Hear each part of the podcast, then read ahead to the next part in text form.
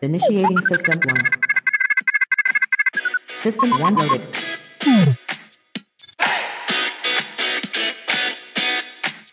Ben je nou zo dom? Of is het niet? Waarom stel je dan deze vraag? Ben ik nou degene die zo slim is of ben jij zo dom?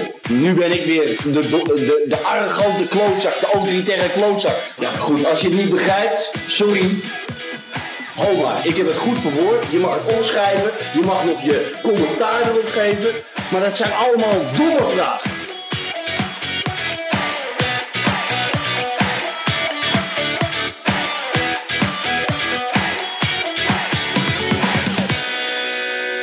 Hey, hallo en leuk dat je luistert naar een nieuwe aflevering van de Voetbalpodcast. Ik ben Jimmy Driesen en ik zit hier met Sam Planting, de welbekende Sam Planting. En ja jongens, uh, ja, jullie horen het al, we zijn terug. Het, uh, het enige wat nodig was, was een wereldwijde pandemie. Ja. Dat, uh, om, ons, uh, om ons weer de studio in te krijgen. Ja, vroeger had je die reclame van echte, alleen echte boter brengt ze weer bij elkaar.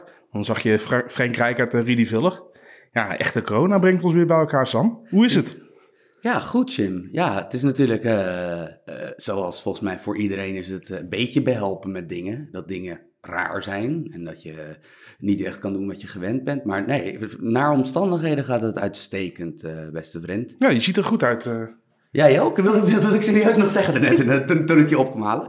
Dus dat was, uh, uh, nou, mooi. Die, die hebben we in de pocket. Eerste compliment. Ja, maar laten dus, we niet te geutig met de complimentjes laten worden natuurlijk. Laten we jij het ja. maar weer beginnen. Ja, maar het is natuurlijk mooi dat uh, juist we nu komen met een aflevering. Nu het voetballen weer is begonnen, althans een top vijf competitie. Uh, ja, we hebben ook nog even wat huishoudelijke mededelingen. We zijn terug. Uh, jullie luisteren dit waarschijnlijk op een donderdag, want dan uh, komen we online of later in de week luisteren jullie dit. Maar ja, onze, ons streven is ervoor om uh, iedere dinsdag te komen, online te komen. Ja, zodat dat, jullie uh, goed de actualiteiten via ons kunnen blijven volgen. Want net zoals bij je andere favoriete afkikken podcasts. Dus of dat nou Pantelich podcast of Lo Stadio is. Hey, of, wacht, of, F C Afkikken? Of F C Afkikken. Maar je noemt deze naam nou. Dus ja, we moeten niet anders zeggen dan van ja, we zijn ook opgeslokt door F C Afkikken. Ja, niet? Want waar zitten wij nu? Jim? Ja, wij zitten in, uh, ja, in het uh, pand van, uh, van groot mediamagnaat Neil Petersen. En uh, ja, daar zullen wij voorlopig blijven. En uh, ja, wij uh, hebben de krachten gebundeld en uh, ja, in, zet ons in voor Neil. In het pittoreske Amsterdam-Noord nu. We zijn verhuisd met de studio's ook, hè? Van, ja, ja, van niet, oost naar noord. Ja, en ik ben er wel blij mee, want het is een stuk makkelijker te bereiken met de auto uh, als er geen verkeer staat. En uh, ja, de parkeerkosten. Ik bedoel... Uh, Het is al, het is, het is al niet, uh, niet winstgevend, zo'n podcast. Maar uh, ja, de parkeerkosten zijn hier een stuk beter uh, te doen. Dus uh, we kunnen het eventueel wat langer volhouden. Nou, helemaal goed, Jim. Uh, ja, zoals je al zei, hè, er wordt uh, opeens, zei het in wat alienachtige omstandigheden, gewoon weer uh, profvoetbal van een degelijk niveau gespeeld. Ja, ja, en om maar met de deur in huis te vallen. Hoe, hoe voelde het om eindelijk weer op niveau wedstrijden te kunnen kijken? Oeh... Goeie vraag, Jimmy. Ja, voor mij is er wel qua werk een en ander veranderd. Dus ik, dit was voor het eerst voor mij in, volgens mij twee jaar tijd, dat ik niet in het weekend hoefde te werken. Ik heb de wedstrijd ook in alle eerlijkheid pas op maandag en dinsdag gekeken. Toen ik, toen ik uh, ja, daar heb ik gewoon tussen het werk door heb ik dat gedaan. Uh, ik had er even moeite mee om er dus vanwege de nieuwe leefomstandigheden om er weer even in te komen. Maar ja, toen ik eenmaal begon te kijken, ja, het voetbal zelf heb ik heel erg gemist. Ja. Ik uh, vond bijvoorbeeld een heel fijn wederhoren met commentator Mark van Rijswijk. Een heel bekende, toch een heel bekende stem in je, in je huishouden dan opeens. Ja, en vooral uh, het duo-commentaar ben ik gematigd tevreden over. Ik bedoel, ik vond die met Kees Kwakman vond ik geweldig, want ja, die speelde erop in. Ik denk dat dat voor hem wel een, een, een toekomst erin gelegd wordt. Want hij is scherp en hij heeft humor en hij vult echt iets aan, vind ik. Ja, en ze zullen veel oefening krijgen, want we moeten natuurlijk daar ook van. Iedereen wil natuurlijk meedoen met die Bundesliga nu. Want ja, dat is voorlopig. We gaan in Nederland gaan we niet tot eerste september voetballen. Ja. Dus ik denk dat er genoeg oefening is om duo's te ontstaan. Want ja, wij ken, jij en ik zijn natuurlijk ook van de Amerikaanse sporten. Ja. Daar is het de normaalste zaak van de wereld, dat je een duo of zelfs een trio hebt. Uh, en inderdaad, het, het, het, het smaakte naar meer, vond ik. Ja. Uh, Het voetbal zelf, ja, eerst even natuurlijk de omstandigheden. Ja. Sfeerloos. Ja, letterlijk. En als er ergens altijd wel een goede sfeer is juist, is het in Duitsland. Ja, zeker. Maar zelfs een beetje op het geforceerde af, hè, ja, altijd. Ja. Dus dat, dat van, van, die manier, van, die, van die types die dan uh, honderdtwintig minuten op zo'n trom staan te slaan. Ja, en met, met, een, met een spijkerjasje met driehonderd buttons en uh, zeven half, half scars om. Ja, wat wel zo is, wat je het Duitse voetbal wel altijd moet nageven, is dat ook op, zeg maar, bizar laag niveaus, of nou, niet, maar relatief laag niveaus, derde niveau, heb je ook dit soort types. Bij Preußen Münster of ja. uh, Kickers Offenbach heb je dit ook. Dat is natuurlijk wel nu anders. Dat in, het is klinisch, net zoals jij en ik nu ook in een redelijk klinische, hermetisch gesloten studio met z'n tweetjes zitten. Keurig op anderhalf meter afstand ongeveer. Denk wel meer. Ik denk dat we zelfs op twee zitten, Jim. Ik uh, ga nog een stukje naar achter. Oké. Okay. Uh, ja, dus het, natuurlijk is dat, dat is wel anders. En ik denk ook, ik weet ook niet of dat in de komende maanden ook echt per se gaat wennen. Uh, maar... We hadden bij het eerste duel op televisie, Borussia Dortmund-Schalke, waar we zo meteen voetbalinhoudelijk allerlei dingen over gaan zeggen. We hadden meteen een goeie. Want door het uitblijven van stadiongeluid kon je opeens horen wat er op het veld werd gezegd. Ja, ja. Vlak voor de goal van Haaland was uh, Schalke-verdediger Jean-Claire Todibo. Todibo van uh, Barcelona. Ja, die toch een beetje geflopt is daar. Ja, die had wel wat... Uh, Ja, wat, wat, wat teksten. Ja, wat... over de oma van Haaland was het? Ja, het een beetje seksueel getinte teksten over de oma van Haaland. En dat, ja. was, uh, dat is toch wel apart om te horen dan. Want je hoorde het vol. Van, het was zeg maar, er, er was geen ontkennen aan. Maar nam Haaland nou revanche of is hij echt een robot en maakt het hem geen fuck uit? Ja, kijk, nu is het... Het speelt natuurlijk... Erling Braut Haaland hebben we het over, de spits van Dortmund. Uh, die natuurlijk, als we even die uh, quarantaineperiode meerekenen... Hij is pas echt aan zijn tweede fulltime maand bezig in een topcompetitie. Ja. En hij is nu al, zeg maar... Gewoon iedereen vindt het de normaalste zaak van de wereld... dat we nu tot de beste centrumspitsen ter wereld rekenen. Ja. Want dat is hij. Gewoon, dat, dat, dat is hij zeker. Uh, we gaan natuurlijk nu wel een beetje te maken krijgen... met zijn prikkelige persoonlijkheid. Uh, hij was bij Salzburg, zeg ik eerlijk... ook geen heel sympathieke jongen. Nee, maar mo- moet je sympathiek zijn om te kunnen presteren in het voetbal? Nou ja, dat... ik, bedoel, ik, ik kijk maar nou uh, naar een uitstapje naar de, de Last Dance.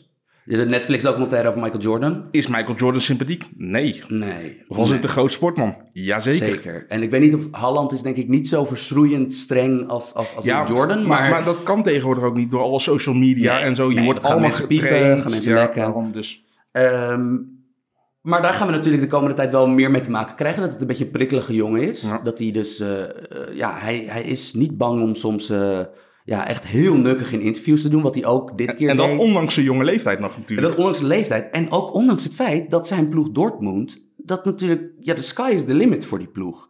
Want ze hebben dus met Haaland en Sancho... En in wezen ook nog een verdediger genaamd dan Axel Zagadou. Die laatste twee speelden nog ineens tegen Schalke. Ja, Zagadou is volgens mij het hele seizoen verder uitgeschakeld. Hè? Ja, maar dat is natuurlijk wel dat die ploeg... Ja, dat is onvoorstelbaar wat daar voor potentieel in zit. Ja, heb je Brandt ook nog? Heb je Julian Brandt, die uh, uh, tamelijk dominant uh, de, dit duel tegen uh, Schalke domineerde. En dan moet je dus nagaan... Dominant domineerde. Ja, maar ook hoe...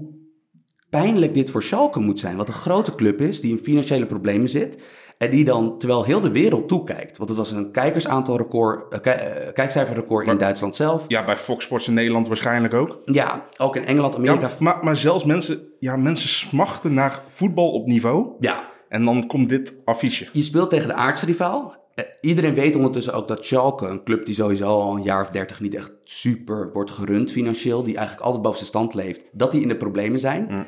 En dan speel je tegen de aartsrivaal en daar ontbreken bij Sancho... die op het eerste fluitsignaal niet in de basis bleek te kunnen beginnen... omdat hij niet fit genoeg was. Ja. Daar ontbreekt Zagadou, zoals we al zeiden. Beide middenvelders, Can en Witsel.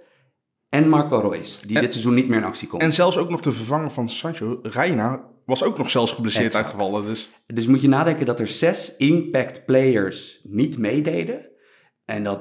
Dortmund echt, het ga- als het Dortmund het gas erop had gehouden, was dit een monsterscore geweest. Maar, maar ik vond het ook zo raar. Ik bedoel, het was hartstikke knap hoe uh, Dortmund het eerste, de eerste goal scoorde. Ja. Maar dit is wel echt een, een blueprint hoe Dortmund het al het hele seizoen doet. Ja. En hoe kan je dan, als je maanden nou de kans hebt gekregen om ze uitgebreid te hebben kunnen studeren... Hoe kan je dat nou nog over je heen laten komen? Ja, ik denk dus echt een verschil in kwaliteit. Want Schalke stond tot, tot ongeveer de winterstop soms er redelijk goed voor. We gaan het vandaag hebben over de vijf topteams. We ja. spreken met Dortmund nu de eerste. Schalke was eigenlijk, stond een tijd lang, vijfde, zesde. Uh, met die trainer David Wagner. Die kennen we misschien ja. nog van uh, Huddersfield. Dat is een beetje een hipster, hipsterman. Hè? Kijk, brilletje. Uh, uh, moderne ideeën over de samenleving en het voetbal. Beetje de buitenlandse Sam Planting? Ah, Te veel eer, te veel eer.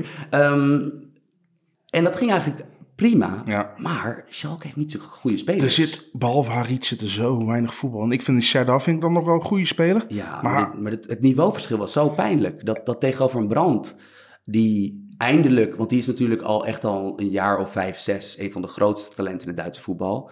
Hij zet wel die volgende stap nu, hoor. Hij zet nu echt die volgende stap. Daar was hij al mee bezig voor, voor de coronabreak. En dat, is dus, dat gaat nu flink verder. En ja, wat, zoals we al zeiden, Reus ontbreekt de rest van het seizoen. Ja, maar dat, dat is eigenlijk toch wel een beetje...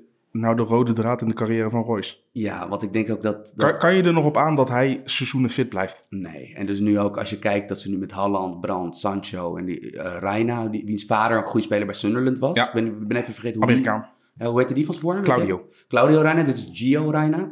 Van Dortmund heeft de toekomst. Maar er is natuurlijk wel een reden dat Dortmund de toekomst heeft. En dat is dat het heden... Bayern München. Maar ik wil, voordat we over Bayern gaan beginnen... Ik wil nog even teruggaan naar het feit... Van, heeft ook met Bayern München te maken. Ik zag daar een speler rond. Nou, ik zit helemaal verkeerd. We hebben het straks over Werder Bremen. Ik, ik, ben, ik ben een weekendje weg geweest. Ik heb weinig gezien. We hebben een half jaar niet gepodcast. Ik ben roestig. Uh, vergeef me. Dus, uh, komt helemaal goed. Maar... We, gaan, we gaan het over Bayern hebben, want die hebben het heden. Ja, want Dortmund moet natuurlijk op de toekomst richten... omdat... Het heden, nu al acht seizoenen, en dat gaan er, spoiler alert, ondanks hoe blij we ook zijn dat de Bundesliga is weer begonnen, dat gaan er negen worden. Bayern, Bayern gaat weer glansloos kampioen worden. En, en, en moet je nagaan, in een seizoen waar ze de trainer in hebben ontslagen? Ja, want dat was dus echt, het was daar voor Bayern begrippen... crisis, echt volle crisis. Het was eindelijk weer een beetje Hollywood aan de Rijn. Ja, maar, uh, Hollywood aan, uh, aan de Ik weet niet aan welke rivier de, de, de, de, de München ligt. Moet ben er wel geweest, mooie stad. Moet ik als oud-aardrijkskunde docent weten, hè, maar... Ik zou, ik zou het echt niet weten. Maar ja, ze zeggen ook altijd, ja, dan ben je zeker goed in topografie. Ja, soms. Maar Bayern inderdaad in een seizoen waarin ze cri- crisis hadden. volle crisis hadden, ja. Gaan ze kampioen worden in echt een ijzersterke Bundesliga. Want de Bundesliga is echt al een jaar, echt misschien wel sinds het vertrek van Klopp bij Dortmund niet zo sterk geweest als ja. nu. En ze zijn in wezen weer oppermachtig. Ze speelden zondag tegen Union Berlin uit... Union Berlin deed heel goed mee. Uh, ja, stonden eigenlijk best, best wel goed inderdaad. Ja, en uh, ook wel een club die echt pech had dat, dat er dus geen supporters zijn. Want dat is, dat is een heksenketel. Het, is, het stadion is kleiner dan een Galgenwaard, maar dat klinkt echt alsof het Galatasaray-stadion is. Size doesn't matter, uh, Sam. Als jij het zegt. Uh, maar Union Berlin, prima wedstrijdplan. En alsnog zie je die wedstrijd helemaal volgens in een plooi trekken van... Je maakt één fout. In dit geval was het ex-Dortmund-verdediger Subotic met een, met een lompe overtreding. Die sowieso al vrij kritisch was op de herstart van de Bundesliga. Ja, en die ook sowieso nog wat uh, rekening heeft openstaan met bepaalde Bayern-spelers. Want die, wat die, die, die, die derbies van vroeger waren best wel ja. verhit. Ja, die... Beetje lomp. Goretzka, over, spelmaker, gaat over de bal heen. Uh, Bayern komt op één nul. En dat is eigenlijk wachten tot ze via de counter op twee nul komen. Ja, en hadden daarvoor eigenlijk al op één nul kon, kunnen komen met het buitenspeldoelpunt. Uh... Ja, en Bayern is... Bayern heeft nu als nieuwe trainer Hansi Flick. Die hebben ze ongeveer halverwege het seizoen aangenomen. Die, die, die naam doet misschien een belletje ringelen. Omdat dat de rechterhand is. En ook een beetje, het was altijd een beetje de uitvoerend coach, assistentcoach van bondscoach Jogi Löw. Ja. En heel veel van de vernieuwing die we met, Duits, met de Duitse elftal associëren... dus met je positieloos voetbal, nadruk op balbezit... Uh, nadruk op betere spel, standaard situaties. Flick schijnt daar altijd een heel grote rol in te hebben ja, gespeeld. Hoort, qua gedachtegoed hoort hij bij die nieuwe golf uh, van ja, Duitsland. Ja, hij is een stukje ouder. Hij precies, is ouder, hij is tegen de vijftig. Ja. Maar hij heeft uh, volgens mij bij het banket nadat Chelsea, uh, uh, nadat Bayern een week voor die uh, lockdown... Chelsea compleet ja. oprolde op Stamford Bridge met drie nul... heeft hij zijn interim contract nu al, na twee ja, maanden... Ver, verlengd naar een, uh, ja. naar een contract voor een nieuw seizoen ook en zo, ja. En dan zie je dus dat bij een club waar jaar op jaar op jaar goede beslissingen worden genomen... en die natuurlijk financieel compleet superieur zijn aan, aan, aan hun concurrentie... Uh, dat een crisis opeens snel voorbij kan zijn. Maar, maar wat doet hij dan echt precies anders dan Kovac, de, de voorgaande trainer? Nou, je kan dat op twee fronten, op drie fronten kan je het zien. Want allereerst, want ik, ik heb veel voor Duits voetbal moeten schrijven, dus ik las de Duitse pers altijd. En het verhaal, het hardnekkige verhaal gaat altijd dat Rummenigge, Karl-Heinz Rummenigge en Uli Hoeneß, de twee mensen die het voor te zeggen hebben bij Bayern, dat die een enorme titanenstrijd hebben gevoerd tegen elkaar van wie zou... de nieuwe toptrainer van Bayern worden. Ja. Want ze hadden natuurlijk na Guardiola... Zoals, echt een, zoals je eigenlijk altijd bij die Spaanse clubs ziet... als presidentsverkiezingen, prestigestrijd. Ja. En het rare was... De een, ik denk dat Rummenigge Nagelsmann wilde, Julian Nagelsmann, ja. de vernieuwer. En dat uh, Heunes wilde Tuchel. Het kan ook andersom zijn, Thomas Tuchel. Maar ja, het duurde en het duurde en het duurde deze machtsstrijd. Ondertussen klopte R B Leipzig aan, de jongste topclub in Europa. Die zeiden van Nagelsmann van, nou, je krijgt carte blanche. Je mag doen wat je wil met onze club. En Tuchel tekende een bij, redelijk lucratief contractje bij in Parijs. Paris Saint-Germain, inderdaad. Er gingen altijd geruchten dat Kovac dat die de kleedkamer nooit had. Hm. En deed je trouwens bij, bij Frankfurt wel echt goed? Ja, was een goede trainer bij Frankfurt. Ook een goede voetballer vroeger. Ja. Uh, dat is het eerste. Maar dan de twee dingen die er op het veld zijn veranderd is, hij heeft een paar dingen heeft hij veranderd. Want uh, Hansi Flick, zijn opvolger. Uh, want ja, goh, niet heel verrassend gezien een, uh, dat het een ex-assistent bondscoach is. Hij gaf Bayern weer terug aan de Duitse spelers. Ja. Uh, Kimmich, die met Alexander-Arnold misschien wel de beste rechtsback op aarde is. En ook nog prima op het middenveld kan. Ja, die heeft hij teruggeda- ja. teruggedaan naar het middenveld. Van die heeft hij nu permanent middenvelder gemaakt, omdat hij heeft zoiets van, ja, we gaan pressen, nu met het hele team. Flick kwam binnen en die vond het maar een luie boel bij Bayern. Dat het de, de, de oud-Duitse pressing was er een beetje uitgecijpeld. Uh, Kimmich op het middenveld. En Kimmich speelt altijd op het middenveld naast Thiago Alcantara. Ja. En die speelt nu gewoon weer altijd. Dat is ook, net zoals Reus, iemand waarbij het altijd de vraag is of de volgende blessure de laatste is. Thi- Thiago is een speler waarvan ik altijd blijf denken dat hij tweeëntwintig is, maar inmiddels is hij ook al uh, richting de dertig aan het ja. kruipen. Aan de andere kant, een Thiago op een goede dag is in mijn ogen de beste uh, controlerende spelmaker ter wereld. En kan eventueel ook nog een stukje naar voren uh, ja. spelen. En dat, hij toont daar niet aan. Uh, daarvoor heeft hij Thomas Müller of op tien of op rechtsbuiten weer helemaal in een Thomas Müller-rol gedaan. Van, hij hoeft niet vaak aan de bal te komen als hij maar verdedigingen helemaal gek maakt met dat loopwerk. Echt een Raumdouter-rol uh, heeft ja. hij weer. En Goretzka werd gezien als de toekomst van het Duitse voetbal. Is toen ook van Schalke naar Bayern gegaan. Was goed, maar niet super. Die is daar helemaal opgebloeid. Ja. En je hebt met Nabri en Lewandowski heb je twee... Ja, top tien aanvallers. Ja, plus het feit, maar dat was uh, onder Kovac was het eigenlijk al natuurlijk op linksback een openbaring. Deze. Ja, want dat is natuurlijk de hele grap, dat eigenlijk blessures bij Bar- in de Bayern-selectie hebben geleid ja, ja. tot dat Flick puzzel goed voornamelijk viel. Bij de centrale verdedigers. Uh, ja, want, want ze waren allemaal geblesseerd. Ja. Allemaal. Boateng, Boateng is de enige die niet geblesseerd raakte, maar ja, die is ja. niet meer de Boateng van het W K van vroeger. Nee. Uh, maar Martinez is te oud en is ook de hele tijd geblesseerd. En te traag vooral. Süle Uh, heeft een blessure waar hij nog het hele kalenderjaar mee bezig is. Ja. Uh, Lucas Hernandez, duurste aankoop in de clubgeschiedenis Bayern München, heeft eigenlijk ja. ook nog zelden gespeeld, omdat hij uh, in de zomer geblesseerd uh, ja. was geraakt. En Pavard gaat eigenlijk het meeste ook nog naar, naar, naar de back toe nu. Exact. En nu wil het feit, en dan zie je dus dat als je goede beslissingen maakt qua selectie en ook goede spelers hebt, dat het een stuk makkelijker is om een crisis Tuurlijk. op te vangen. Want Alaba, ooit begon als aanvaller, we gaan hem ook met het Nederlands elftal als... Bij, bij Oostenrijk nummer tien. Ja, we gaan hem als nummer tien of als linksbuiten tegenkomen. Ja. Bij Bayern natuurlijk altijd linksback. Ja. En dat blijkt opeens een verschrikkelijk goede voorstopper te zijn. Maar, maar bizar eigenlijk dat Bayern jarenlang met Kimmich en hiervoor Lahm en Alaba op de backs, dat zijn toch voetballend de beste backs ter wereld op als duo? Ja, dat is onvoorstelbaar. En dat is ook waarom ik sterk mijn twijfels heb dat Serginio Dest gehaald wordt dan meer als een backup. Ja. Want Serginio Dest heeft alle talent van de wereld. Atletisch gezien, ook qua techniek. Dit kan een geweldige back worden. Als we ook heel eerlijk zijn, tegen, tijdens de Ajax-crisis, gewoon toen Ajax dit, na de winterstop niet goed speelde, was hij misschien wel de speler die het het moeilijkst had. Ja, het enige wat ik wel voor hem wil pleiten is dat in de topwedstrijden was hij eigenlijk altijd wel goed. Ja, dat hem er wel. En hij heeft natuurlijk, hij heeft gewoon, als je hem ontleedt als individuele speler, heeft hij heel veel kwaliteiten. Maar als je dit Bayern, bijvoorbeeld als je ziet die Davies, die dus nu op Alaba's plek linksback is geworden. Als je ziet wat die kan, hoe compleet die is. En die heeft eigenlijk nog een grotere stap moeten maken vanuit de M L S natuurlijk. Want en dat... hij was een aanvaller daar. Ja. Dus dat is bizar, maar dat is gewoon, ja, dat is een werelds talent. Ja. Bayern heeft gewoon weer een heel goede ploeg. En uh, jij maakt ook in de voorbereiding op deze show een heel goed punt. Dat wij weten, net zo min als de luisteraar dat weet, wij weten niet hoe die Champions League gaat afgerond worden, als nee. dat al het geval is. Nee, maar mocht die nog afgerond worden, ik denk dat Bayern een hele grote kans heeft, is, want sowieso speelden ze al goed uh, tegen Chelsea, dus die zijn sowieso al door. Maar die hebben daar ook veel meer wedstrijdritme al. Die zijn al veel verder in het trainingsschema. Ja. Is toch een, on, on, ja, een, on, een voordeel van, van gigantische weerga, of niet? Ja, en ik ben heel benieuwd hoe het wordt uitgespeeld. Het zou bijvoorbeeld kunnen dat de Champions League voor volgend seizoen, uh, seizoen wordt opgeschoven, noem het allemaal maar op. Maar het is grappig, want het, het einde van uh, twee duo's bij Bayern leek ook een beetje het einde van Bayern in te leiden. Ja, Robbery natuurlijk, ja. Want die gingen gewoon, ja, die, die waren te oud, gingen stoppen. Maar Boateng en Hummels, die waren gewoon niet meer dat ja. geweldige duo van...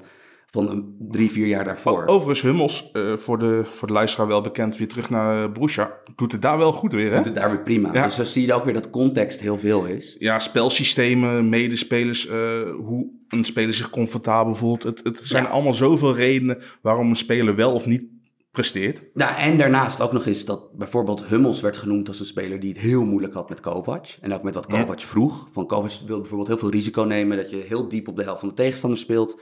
Terwijl Hummels zoiets had van, ja, Boateng en ik zijn dertig in de dertig. Ja. Maar waarom moeten wij de hele tijd met tachtig meter in onze rug blijven spelen? Dan, dan kan je beter Davies op, uh, op centraal verdedigen zetten. Ja. En dat is dus heel interessant om te zien. Maar ik ben ook heel benieuwd naar de komende... We hebben nog acht speelrondes over nu of zeven bij de Bundesliga. Moet ik even spieken nog? Ik denk uh, acht. Ja. Ja, het wordt heel, heel, heel grappig om te zien, want er is dus nu toch weer... Terwijl er ook een paar jongens een beetje op leeftijd zijn. Lewandowski is boven de dertig, Müller... Uh, ja, maar Lewandowski, die... Ja, dat... is geen mens, volgens mij, ondertussen. Toch, dat is, dat is onvoorstelbaar. Ik denk de meest constante spits van de laatste tien jaar. Ruim. En dan, ja, dan denk ik misschien Aguero en uh, ja. Suarez zijn concurrenten. Maar Lewandowski, die... Het is echt zo'n fenomeen. Want, is... want het is ook knap om in een slangenkuil als Bayern München omstreden te blijven. Gewoon, ja...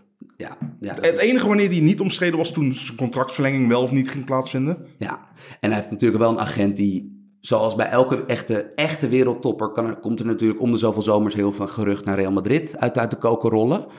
Maar dit is inderdaad echt, ondertussen begint dit echt heel bijzondere proporties aan te nemen. Dat hij bijna een decennium is, hij nu zo goed. Ja, hij, lo- hij loopt meer dan één op één. Ja, want dit is dus het beste jaar ooit. En dat is dus, dat is dus hij, is e- hij is eenendertig, hè? Ja, dat is, dat is gewoon goede rode wijn. Hoe, hoe lang gaat hij dit nog volhouden? Ja, ik weet het niet. Ik heb, ik, op de Athletic, die, die Engelse betaal, betaal, betaalsite, was er laatst een goed artikel over dat hij, dat hij een beetje de perfecte atleet is. Dat hij dus iemand is die... Uh, ja, maar hij is niet echt... Hij is niet bizar snel... Nee. Ook, ook, niet, ook niet langzaam nee, natuurlijk. Nee, want hij heeft alles. Hij heeft, al, want hij heeft niks, hij heeft, hij heeft niks niet. Ja. Snap je? Van hij, is niet, van hij is lang, maar niet te lang. Hij is snel, hij is geen snelheidsduivel. Dus bijvoorbeeld, het is niet zoals bij... Nou, noem eens een spits die het enorm van zijn snelheid moet hebben. Salah of zo. Ja. Van Salah zonder snelheid is natuurlijk een heel andere voetballer. Ja. Um, terwijl Lewandowski zonder snelheid... Hij, hij, hij heeft de eigenschappen om nog lang in het profvoetbal op het hoogste niveau actief te kunnen blijven. Ja. Mits zijn lichaam hem natuurlijk niet in de steek laat. Uh... Ja. En wat even gezegd moet worden is dat... gezien ook de heel veel gratis goede publiciteit... die bepaalde sporters en, en, en beroemdheden konden scoren tijdens deze coronacrisis... de Bayern-selectie... Bayern is natuurlijk een club die echt berucht staat... omdat ze enorme salarissen uitdelen. Maar ja. dus dat Goretzka, Kimmich, Müller, Lewandowski... dat die allemaal een miljoen euro aan corona hebben afgestaan. Ja. Dat is ook wel, uh, vind ik ook wel het vermelden waard. Een club die eigenlijk Bayern het dit seizoen meest liet zweten... vooral toen die crisis nog gaande was. Ja. R B Leipzig. Jim, ik heb een hot take. De eerste sinds we terug zijn met de voetbalpodcast. Vertel. Kijk, ik ben dan wel iemand die... Ik, ik heb carrière gemaakt door over tactiek te schrijven en nerdy te Carri- doen. Carrière maken, oké. Okay. Zo is het.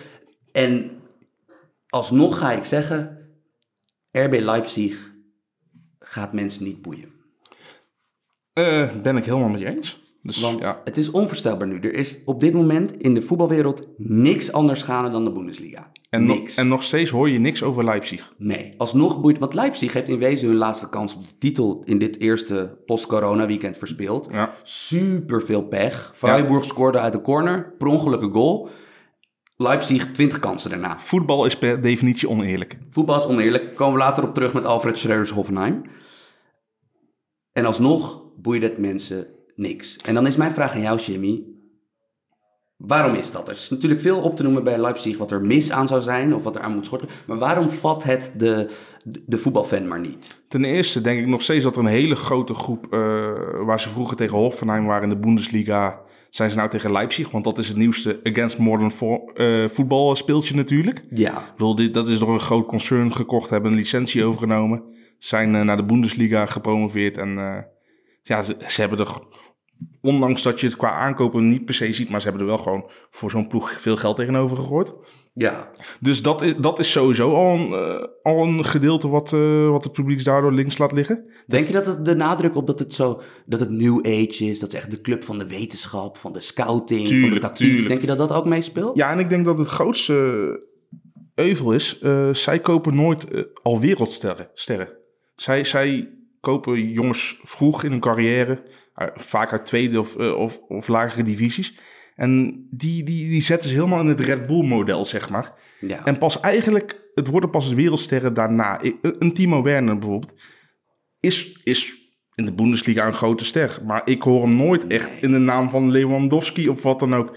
Nee, en als je bijvoorbeeld Haaland hebt, zelfs al niet eens meer. Nee, en bijvoorbeeld even over Haaland. Dat is natuurlijk wel het pijnlijkste. Dat Haaland, een Mino Raiola-cliënt, ja. die natuurlijk zijn eigen wil en eh, zijn eigen wil ook heeft. Zat al in het Red Bull-concern. Zat bij Salzburg. Ja. Maar dus kennelijk had hij gewoon echt niet... De, want hij is wel naar de Bundesliga gegaan. Het was, de Bundesliga was het probleem niet als competitie. Maar, maar wat had je met Werner moeten doen?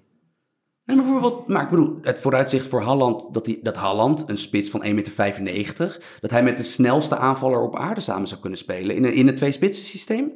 Van dat zegt dus echt wel wat over dat, dat Leipzig op een bepaald soort, op een veel botter niveau misschien wel, gewoon nog helemaal geen appeal heeft bij mensen. Ja, en toch hebben ze ook in de, hebben ze toch groot toegeslagen met Dani Olmo natuurlijk. Die hebben, hebben ze voor flink geld opgehaald ook. Ja, ja. Nee, dat is, dat is zeker waar. En, dus en, ze en, kunnen het wel. Ja, en binnen Duitsland winnen ze nu best wel vaak touwtrekwedstrijden. Ja. En ook zeker in een in een vijver waar de Premier League heel erg zit, dat, dat Franse voetbal, is het eigenlijk Leipzig die de hele de volgende wereldtopper eruit plukt. Ze hebben bijvoorbeeld nu achterin hebben ze een paar jongens lopen, waaronder Nordi Mukiele. Ja, en een uh, paar, paar Franse talenten, inderdaad. Konaté ook nog, ja. uh, Upamecano.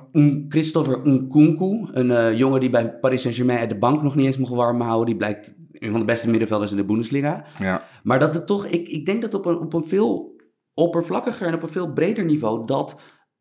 Ja, want bijvoorbeeld Leipzig was in de Champions League tegen Tottenham Hotspur, waren ze verschrikkelijk goed. En het was ook nog eens tegen een goede vijand, het was met Mourinho. Het raar is, het is niet eens een saaie ploeg.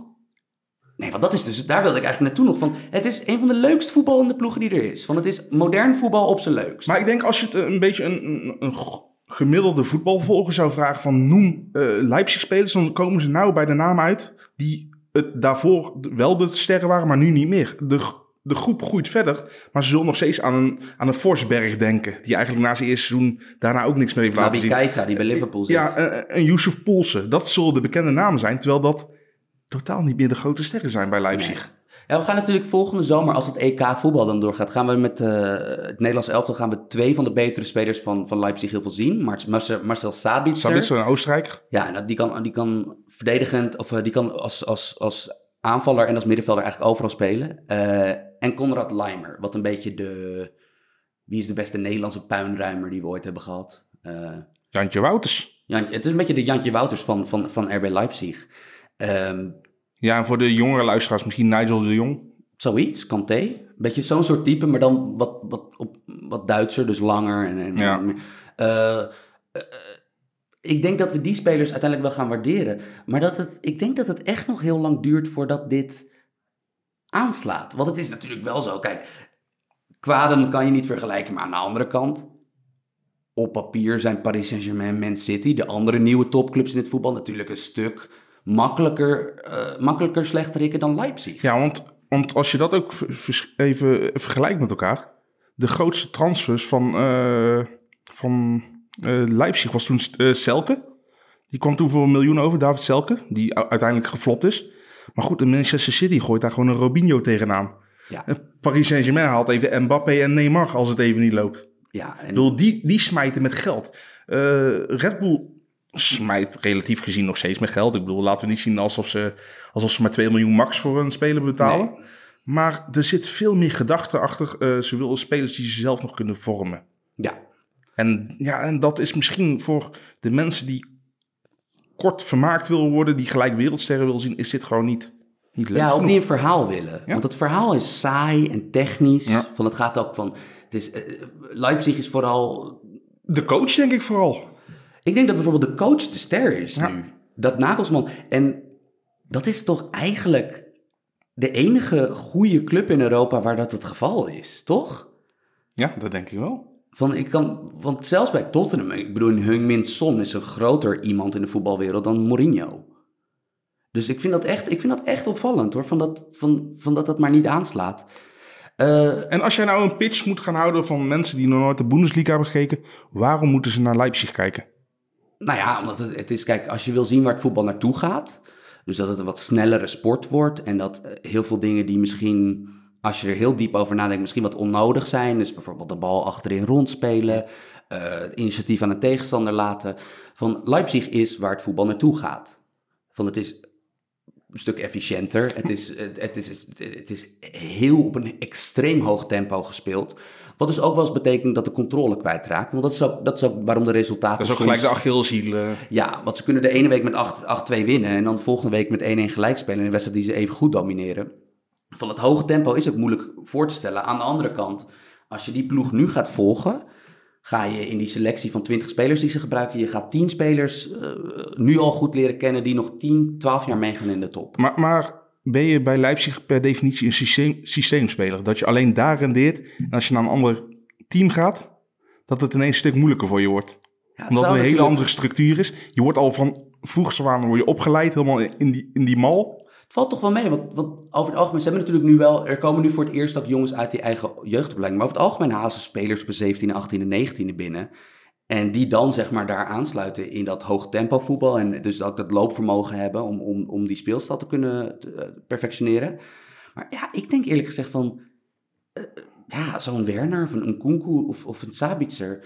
Ja, die zijn wel groot geworden in dit systeem. Maar ik denk dat als je die bij een andere topclub neerzet, dat die zichzelf echt niet voor schut zet, hoor. Ja, ja, Sabitzer is van die, die genoemde al wat ouder natuurlijk. Want bijvoorbeeld een speler, een speler die we allemaal kennen in Nederland, Angelino van P S V, ja. van, die is daar nu de linker wingback. Ja, die is onvoorstelbaar goed. Van, dat is echt, dat, dat, maar dat was hij bij P S V en uh, City ook al. Ja, nou bij City was het misschien, was, was misschien te veel gevraagd, maar dat... Ik ja, waar dat... Zinchenko trouwens wel echt goed deed. Ja, maar het grappige is dus dat we zeg maar uh, Leipzig zien als de gehate vernieuwer. We hebben ook een geliefde vernieuwer en dat is Borussia Mönchengladbach. Want dat is eigenlijk een club die nou, tot niet zo heel lang geleden een soort van Schalke was. Van super groot, ja, super veel fans, altijd chaos. Ja, traditionele vereniging inderdaad, maar eigenlijk nooit uh, succes. Ja, en die zijn dus nu door een gehele coachingstaf over te nemen van Red Bull Salzburg... Uh, ja, die, die spelen geweldig voetbal dit jaar. Ja, staan ook boven, Salz, uh, boven Leipzig staan ze nou ook. Ja, en ook met, met ook wel wat... Misschien wel ook nog wat bescheidener namen. Qua bijvoorbeeld uh, de zoon van Lilian Thuram, Marcus Thuram is een heel goeie. Uh, een, een jongen genaamd Oliver Neuhaus, die ze hebben opgepikt uit het, uit het derde niveau, uh, is, is hun spelmaker. Uh, het grappige is dat dat veel meer lijkt aan te slaan. Omdat zodra je zeg maar niet dat... Kijk naar een club en meteen al dat etiket in je hoofd hebt van... oh, dit is die nieuwe club die zichzelf een weg heeft binnengekocht in het voetbal. Maar als je Gladbach opeens dat voetbal ziet spelen... en die zijn precies hetzelfde, hè? Super hoog ja, tempo, dat, dat, dat pingpongvoetbal. Dat, dat is weer dat conservatieve binnen voetbal. Dat is een club die er altijd al is geweest, ja. Dus die mogen dat. Ja, ja het, is, het is grappig om te zien. Want, maar je want, moet toch ergens beginnen? Ja, en ik ben, ik ben ook heel benieuwd hoe lang dat duurt. En... Uh, uh, Weet jij dat qua tijdlijn uit je hoofd? Welke club had eerder, was eerder oneindig rijk? City of Paris Saint-Germain? Uh, City was volgens mij wel eerder uh, overgenomen. Want bijvoorbeeld City... Maar Paris Saint-Germain was natuurlijk, is natuurlijk echt wel een sleeping giant geweest. Terwijl City natuurlijk met United al gewoon een grote club in de stad had. Want stel nou Manchester City. Die hebben al aan redelijk wat aan klantenbinding gedaan door al die Guardiola-jaren. Want het is natuurlijk voor mensen die van puur voetbal houden, is het schitterend voetbal. Wat je ook inderdaad van hun aankoopbeleid vindt. Maar bijvoorbeeld stel nou Newcastle United wordt zometeen overgenomen door de kroonprins van Saoedi-Arabië. Iemand waar we best wel wat vraagtekens bij kunnen stellen. Die worden gehaat tot weer de volgende komt. Want wat was voor City wat gehaat werd? Chelsea. Ja. Heeft, heeft iemand het nou nog over het oliegeld of wat dan ook? Nou, alleen mensen die echt al de hele tijd, die, die het voetbal echt van heel buitenaf volgen. Maar ja, dat bijvoorbeeld Chelsea heeft, die ploeg die tegen Ajax afgelopen seizoen speelde, dus de helft ervan kwam uit de eigen jeugd. Komt ook wel namelijk door die transferban okay, natuurlijk. Misschien is het een indirect gevolg van, van het financieel groot geld valspelen wat ze deden, tuurlijk. Nee, nee, maar in de Bundesliga is dat toch precies hetzelfde. Ja. Leipzig wordt nou gehaald en wie was de gehate speler hiervoor? Hoffenheim. Dus het maar is... ik weet niet of die haat wegtrekt. Want je had natuurlijk dat, dat, dat, dat scandeerincident bij Hoffenheim-Bayern. Ja, maar, maar het, het verlegt wel de aandacht. En ik denk dat Leipzig Ik ben niet zo'n grote Bundesliga-kenner dat ik daar helemaal in zit qua supportersvereniging. Want ik vind dat zelf nooit heel erg boeiend. Nee. Ik ben meer van het spel en minder van de randzaken eromheen. Maar volgens mij wordt Leipzig uh, nog erger gehaat dan Hoffenheim. Maar hey, jongens, als ik het verkeerd heb, zeg het me. In elk geval, uh, ik heb twee argumenten te maken, twee korte argumenten te maken waarom je ze wel misschien een kans moet geven. En die hebben niks met modern voetbal te maken, niks met vernieuwing te maken. Allereerst, Oost-Duitsland heeft ten opzichte van West-Duitsland nooit echt makkelijk gehad. Nee. Dat volgens mij iedereen die een geschiedenisboek ooit heeft wel gelezen, dat, die weet ongeveer wat, wat ik bedoel. En daarnaast, dit is een club die wel gewoon... Ze hebben niet een ticket gekocht. Hè? Ze, zijn van het, ze zijn van het vierde niveau opgeklommen naar het eerste niveau. En zijn daarin meteen in de subtop ge- aangehaakt. En ook met een duidelijke visie. Ik bedoel, ja. Het is niet zomaar geld smijten van... Hey, jou ken ik van voetbalmanager, je haalt vijf sterren, ik koop je. Uh, jij verdiende drie miljoen daar, dus ik bied vier miljoen. Het was wel echt met beleid. Jim, ik heb een bruggetje. Oh jee. Want weet je welk, wat de nieuwste club was voor Leipzig en Hoffenheim? Ik denk uh, met een uh, farmaceutisch bedrijf.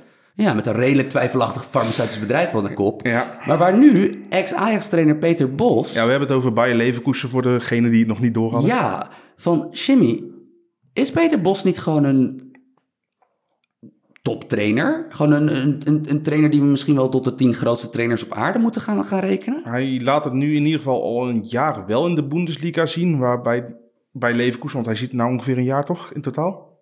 Hij heeft een half seizoen Leverkusen gedaan en nou dus weer een uh, half. Ja, dus iets meer, dan een, ja, ja. iets meer dan een heel jaar. En er staat een heel duidelijk team. Moet zeggen, het is ook uh, een leuke voetballende selectie. Super jonge team, super jong team. Ook past, past ook precies bij, bij Bosz. Dus wat dat betreft vind ik de visie van Leverkusen heel goed. Je kiest een trainer en spelersmateriaal wat bij elkaar matcht. Ja. En dan is Bosz een, een wereldtrainer als je hem gebruikt waar Bosz goed in is. Ja, en het grappige is dus, is dat hij... zijn koppigheid wel een beetje loont. Dat bijvoorbeeld bij Dortmund was het het, het het kritiekpunt toen hij uit Nederland kwam. En in Duitsland hadden ze natuurlijk Ajax op misschien een paar Europa League wedstrijden niet echt gezien. Maar ze hadden zoiets van, ja, maar wat is dit voor een nutteloos balbezitvoetbal? Van dat de ja. bal maar achterin bleef rondgaan ja, en noem maar, maar op. Plus het feit, bij, bij, bij Dortmund had hij natuurlijk t- relatief trage verdedigers... Ja. die op de middenlijn moeten spelen. En als je het nou vergelijkt met, met Leverkusen... Ja, dan wil ik vooral naar Tapsoba. Ja, dat is een nieuwe, hè? Burkina, Burkina Faso. En Burkina Faso is het, ja. Ja, en dus net zo, Bosz haalt voor de tweede keer in vijf jaar tijd... haalt hij het beste naar boven uit een Burkinees. Hè? Want hij had Bertrand Traoré bij Ajax, die, die stiekem best goed was. Die kreeg veel kritiek, die was best goed. Maar wat Bosz, ik vind het zo interessant... want bij Leverkusen eigenlijk het, exact hetzelfde wat hij van plan was bij Dortmund... werkt hier wel. Van, je gebruikt balbezit om de tegenstander uit een wedstrijd te halen... Uh, Je wordt pas super agressief als je de bal verliest. Van, het is dus altijd met dat enorme contrapress of gegenpress. Ja, met zoveel seconden regel. Ja, en natuurlijk, dat Bosz is heel koppig van als hij eenmaal in een speler ziet, dan ziet hij het in een speler. En dat krijg je nu met Daily Sinclair. Ja, zeker. Van ondertussen, stel nou dat Nederland, eh, het Nederlands elftal met vijf verdedigers moet gaan spelen. Um, dat dat gewoon de meest logische keuze is op het E K volgende zomer. Het is helemaal niet uitgesloten dat Daily Sinclair dan opeens een international kan worden. Nee, maar, daar komt de grote maar aan. In hoeverre blijft Daily Sinclair gewoon wedstrijdfit? Dat is zijn grootste tegenstand. Want voetballend weten we allemaal dat hij het kan. Ik bedoel, het is, het is een benaderd voetballend talent. Ja, maar ook voor iemand die altijd bij Ajax al g- gezegd werd van... ja, die is te soft. Maar die houdt zich nu wel staande als linksback in de Bundesliga. Ja. Want dat vind ik wel heel knap. En dat, dat vind ik wel dat Bosz die hem natuurlijk... Ja, maar hij zit ook gewoon weer in, in een spel waarbij hij de, de bal rond kan laten gaan. Hij is gemaakt voor een Bosz. Ja. Systeem dit. Hij, hij, al zijn uh, zwakheden komen niet direct bloot te liggen. En al zijn goede punten, die, die, die versterken dit alleen maar. Ja, en grappig is dat Bosz won dit weekend met vier-één, dacht ik. Ja, van Werder. Van Werder, waar zijn oud-aanvoerder Davy Klaassen speelt. Ja, en uh, ex-andere oud-aanvoerder, althans niet onder Bosz, maar Moisander. Ja, en dat is toch wel... Er gaat een... Ja, Klaas, een... Klaassen speelde trouwens niet, hè? Nee, nee, nee, nee maar, maar, maar het lijkt, er lijkt een Bundesliga-gigant uh, toch weer van het toneel te verdwijnen, hè? Na, na Hamburg, dat we nu weer eentje krijgen die... Want Werder Bremen, ik denk niet dat dit, dit seizoen goed komt. Als ik ze zo zie spelen, en dan met name... Ik bedoel, ik maak aan het begin van de podcast al een fout van... Ik wilde een speler noemen, die uh, aan Bayern was gelinkt, wat trouwens wel waar was. Vogt. Ja, het is dus onvoorstelbaar, hè? Dat Niko Kovac, de vorige Bayern-trainer... die wilde nog Kevin Vogt halen. Terwijl, ja, als je die maandagavond had zien spelen bij Leverkusen Werder, die speelde op het middenveld bij Bremen. Zelfs Olietanken schaamde zich voor zijn draaicirkel. Ja, maar zo zie je dat voetbal... Echt niet normaal. Voetbal is context, hè. Want bij Hof, toen Nagelsmann nog Hoffenheim trainde, speelde hij drie vijf twee. En dan speelde hij als middelste verdediger, dus als libero. En dat was briljant, man. Want je dacht echt van, wow, dit is een twee meter, honderdtien kilo wegende quarterback. Ja, ja. Maar dan opeens zie je... En dan, de, dan natuurlijk ook nog Süle voor zich. Dat scheelt ook nog wel als andere olietanker. Exact, maar als je nu bijvoorbeeld, als je hem nu ziet voetballen, denk je van, maar je speelt de verkeerde sportkerel. Van, van dat was ook... Hoe traag en log die bij dat kopdoelpunt werd. Oh. Ja, dat was onvoorstelbaar. En hij had nog bijna geknokt met Henry Kruse. Zou ik niet doen. Ja, die, dat is toch gewoon smerige elleboog dit. Ja, ga, ik, ik ben niet, inderdaad niet van de randzaken, maar dit is belachelijk dat dit niet uh, bestraft werd met rood. Maar ik snap van, dat je dan van alle assistenttrainers om ruzie mee te gaan maken, zou ik dus niet Henry Kruse doen. Want die staat echt fucking veel in de sportschool. Dus ik, ik, ik... Nee, op dit moment niet, hè? Ah, sportscholen ah, zijn nog steeds niet open. Anderhalf meter. Maar ik, ik vind het toch wel heel opvallend. Want dit is, als je die ploeg gisteren weer zag, veel bekende namen. Ja. Rashica. Rashi- of... Ja, die schijnt dus rond. Althans, er is een gerucht dat hij naar Leipzig gaat. Ja, hij is, heel, hij is in elk geval erg goed de afgelopen jaren bij, bij Werder. Ja. Maar het is toch een beetje... Uh, dat lijkt gedaan. Ja, maar als je doelpunt moet komen van Gebreselassie...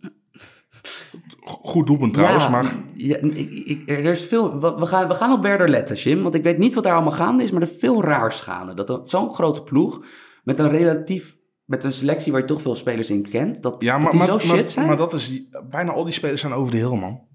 Ja... Ja, ik, ik, arme Davy Klaassen. Nee, maar, hey, maar, maar, dat, maar een Moisander, van... een Tuprak, een Vogt... Dat is toch allemaal gewoon al over zijn hoogtepunten heen. Maar joh. Zeker, maar moet je dus even nadenken. Dat David Klaassen, hoe vanzelfsprekend hij een van de leid, leid, leidersfiguren was bij Ajax. En hoe kut zijn buitenlandse carrière is. Dus ja. Bij Everton kwam hij er niet aan te pas. Nee. En natuurlijk, ja, de trainer die hem haalde, Koeman, die ging weg. En dus nu al bij Werder, waar je dacht van, nou oké, okay, Bundesliga, competitie wel voor, die, die wel voor iemand als... Loopgraag iemand als Klaassen misschien wel goed is voor de herkansing.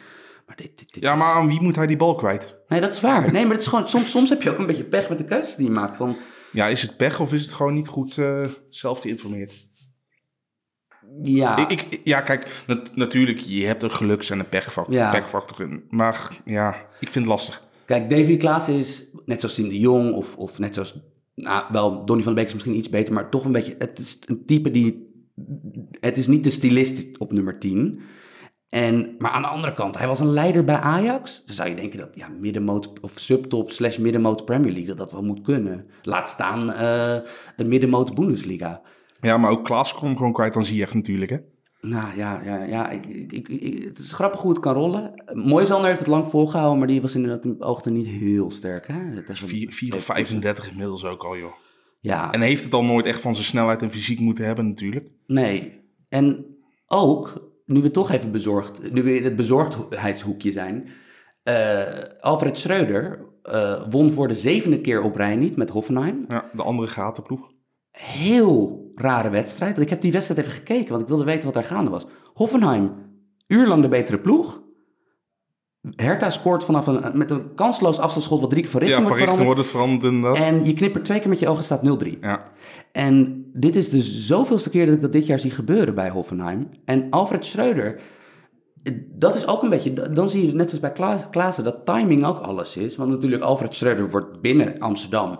wordt de loftrompet enorm over hem afgestoken. Vooral bij de Telegraaf, want hij was de architect van, uh, van Ajax. Ja, maar ook wel... Uh, in elke hoek kan je nee, horen ja, dat hij een heel belangrijke ja, factor was in dat succes. De Twente-fans denken daar wel wat anders over. Ja, nee, dat is waar. Dat is, maar alsnog van... Uh, Su- succes kent vele vaders, hè? Exact, maar ja, dat je dan Hoffenheim, een vernieuwende club... waar ook redelijk wat geld zit, maar dat die daar dan komt... dat ja, hun twee beste spelers, Nadim Amiri, Kerem Demirbay... Demirbay, die zijn naar Bos gegaan. Ja, ja, naar Leverkusen. En uh, Joel Linton is uh, voor veertig miljoen uh, in de Premier League aan het floppen bij ja. Newcastle. En dat je dan ziet dat, dat, dat dan de marges in zo'n topcompetitie... een stuk kleiner zijn dan in Nederland. Dat, dat, dat dus wanneer je dan bijvoorbeeld een ploeg hebt die ja, even niet uh, dat vertrouwen heeft... om goede aanvallen tot goals te promoveren... dan zie je dat dat zo snel mis kan gaan. Ja, het, het probleem, nou, althans het probleem, maar de kracht is ook... dat er best wel veel ploegen goed beleid voeren in de Bundesliga. Dus dan krijg je ook weer het geluksfactor even. Ja, en dat is iets waar Schalke nu natuurlijk al een paar jaar tegenaan loopt. Hè? Van dat die, Schalke is een ploeg die natuurlijk vroeger gewoon puur op financiële macht... een beetje bij de top bleef aanhaken... Hamburg ook. En dat je nu ziet... Stuttgart. Dat, Stuttgart. Dat zijn, dat er, eigenlijk... er is een nieuwe garde aan het opstaan. Ja. Uh, onder aanvoering van ja, Leipzig. Do- uh, do- ja, Dortmund is eigenlijk al langer een grootmacht natuurlijk. Maar het zijn wel een beetje de nieuwe age clubs uh, die, die, die het gaan overnemen. Maar Jim, op, op Bayern na natuurlijk. We gaan natuurlijk de wedstrijden die op tv komen, die veel aandacht krijgen, die gaan we natuurlijk de komende tijd ook wel een beetje uh, bespreken. Maar moeten wij ook nog even allebei een team nemen? Gewoon een beetje een random team om te supporteren de rest van dit jaar? Er is vast wel een of andere diagram uh, wat je qua pijltjes moet volgen. Waar je... Maar Jim, ik wil, het, ik wil het straight from the gut. Welk team, welk team is Jimmy Driesen's team in de Bundesliga de rest van dit jaar? Uh, Keulen. Keulen? Want, want die hebben die, die mascotten verbannen, die geit verbannen. En ik weet, ik, ik zit in een baseballwereldje ook. En ooit is er een keer bij de Chicago Cubs is er ooit een keer een geit verbannen geweest. En ze hebben daarna jaren niks meer gewonnen. Dus Keulen, ik uh, ga jullie supporteren, maar jullie gaan jaren niks winnen. Want je gaat geen mascotte, geen geit buiten je stadion houden. Dan fuck die anderhalf meter regels maar even. Ik bedoel... Uh... Rake taal. Ik uh, ga voor een ploeg die ik heel graag wil dat die uh, in de Bundesliga blijft. Ik ga voor Mainz. Want dat is toch, daar kom, uh, Klopp komt daar vandaan, ja. Tuchel komt daar ja. vandaan. En ik zou het stom vinden als die in een, uh, een jaar met wat mindere selectie... Waar Boetius trouwens een van de betere spelers is. Ja. Dat is leuk. Uh, ook in een andere rol dan dat hij uh, bij Basel of Feyenoord speelde natuurlijk. Hè? Ja, hij is echt een tien geworden. Ja, hij is een middenvelder geworden inderdaad. Um, Ze hebben die, die, die, die Zweedse jongen nog, uh, Kajsen? Ja, die is goed. En Saint Juste zit er. Verdediger die ik altijd erg onderschat vond in Nederland. Ja. Dus ik uh, ga ja. voor Mainz, jij gaat voor Keulen. En, niet, en weet je wie er ook nog speelt? Ik was helemaal vrede natuurlijk. Jeffrey Bruma. Dat is waar ook. Maar ja. wat ik wil zeggen over jouw Keulen is dat het gestolen punt was... Want ze hebben tegen elkaar gespeeld dit weekend. Zeker. Dat gestolen punt. Dus dat het, ik bedoel altijd weer hetzelfde met die ploegen van jou. Het pingeltje van Oet zat er wel goed in. Jim, ik Sam. denk dat wij uh, onze luisteraars even... Uh, want we hebben natuurlijk ook... Neem ik al, aan als pa- we ze nog hebben. Als we ze nog hebben. Uh, de luisteraars van Weleer zullen waarschijnlijk al weten wat we nu gaan uh, vragen. Maar ook voor de, voor de nieuwe luisteraars. Uh, wij doen altijd graag aan mailbags in onze podcast. Ja. Uh, en dat mag zo inhoudelijk... Zo raar, uh, zo persoonlijk mogelijk. Dat mag je allemaal zelf weten. Uiteraard filteren we wel de allerraarste vragen er altijd uit. Maar aan de andere kant, Jim en ik zijn altijd snel verveeld. Dus uh, uh, kom maar door met die vragen. Jim, waar kunnen mensen met hun vragen terecht op de digitale snelwegen? Ten eerste kunnen ze het gewoon uh, in D M... Uh, jou, staat jouw D M open? Ik ga gewoon al, al, uh, sure. al, al klote vragen mogen naar at sam underscore planting op Twitter. Nee, we hebben, we hebben een Twitter-account, uh, voetbalpod, at voetbalpodcast. Maar we hebben ook nog echt een origineel mail, uh, mail-account op Gmail. de voetbalpodcast at gmail punt com. Daar kan je gewoon je mailtjes naartoe sturen. Ja. Verbeteringen, uh, wat dan ook. Dingen waar we op moeten letten. En als je, meer, als je bijvoorbeeld meer van de Insta bent en wat dan ook. Als je ze bij F C Afkikken aflevert, komen ze ook wel bij ons terecht. Hebben wij Insta? Jij misschien wel nog, ik, ik niet. Nou ja, ik, ik heb wel een Instagram, maar daar zet ik eigenlijk alleen maar Billy-foto's neer. Eh, eens in het jaar of zo, maar ik doe niks met... Moet, moeten we iets met Insta gaan doen? Uh, dit, dit is een gesprek voor aflevering twee, na de, terug, na de comeback. Daar kan ik er nog even over nadenken. Hey, uh, ja, bij deze zijn we weer... Uh, het gaat alweer snel, jongens. We zijn alweer bij het einde van, uh, van de eerste nieuwe voetbalpodcast... Uh, onder uh, hoede van F C Afkikken uh, beland. Nou, leuk dat jullie hebben geluisterd en... Uh, Denk eraan, volgende week uh, zullen er weer wat eerder zijn. Proberen op dinsdag online te zijn. Dan kun je ons vinden via de Spotify en alle kanalen. Nou, luister die shit. Dan wil ik nog even uh, een shout-out doen. Shout-out naar Marga, want dat heb ik beloofd. Shout-out naar Hennis de Geit.